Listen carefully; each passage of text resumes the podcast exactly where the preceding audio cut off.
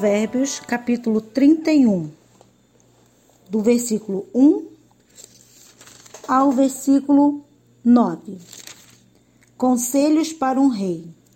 São estas as palavras solenes que a mãe do rei Lemuel lhe disse: Você é o meu filho querido, a resposta das minhas orações. O que lhe direi? Não gaste toda a sua energia nem todo o seu dinheiro com mulheres, pois até os reis já se destruíram assim. Escute, Lemuel. Os reis não devem beber vinho nem outras bebidas alcoólicas. Quando eles bebem, não lembram das leis e esquecem dos direitos que são explorados. As bebidas alcoólicas são para os que estão morrendo, para os que estão na miséria, que eles bebam e esqueçam que são pobres e infelizes. Fale a favor daqueles que não podem se defender, proteja os direitos de todos os desamparados. Fale por eles e seja um juiz justo. Proteja os direitos dos pobres e dos necessitados. Provérbios, capítulo 31, versículo 10 ao versículo 31. A esposa ideal.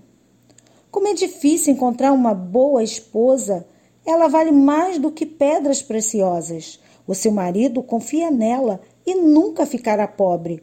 Em todos os dias da sua vida, ela só lhe faz o bem e nunca o mal. Está sempre ocupada, fazendo roupas de lã e de linho. De lugares distantes, ela traz comida para casa, como fazem os navios que carregam mercadorias.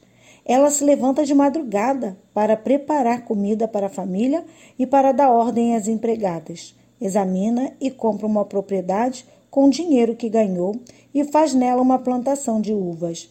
É esforçada, forte e trabalhadora. Conhece o valor de tudo o que faz e trabalha até tarde da noite. Ela prepara fios de lã e de linho para tecer as suas próprias roupas.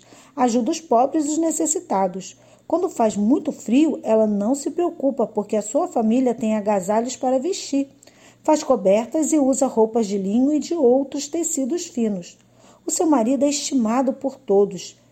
É um dos principais cidadãos do lugar. Ela faz roupas e cintos para vender aos comerciantes.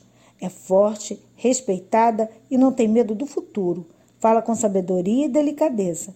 Ela nunca tem preguiça e está sempre cuidando da sua família. Os seus filhos a respeitam e falam bem dela, e seu marido a, a elogia. Ele diz: Muitas mulheres são boas esposas, mas você é a melhor de todas. A, formosura é uma ilusão e a beleza acaba, mas a mulher que teme ao Senhor Deus será elogiada. Deem a ela o que merece por tudo que faz e que seja elogiada por todos.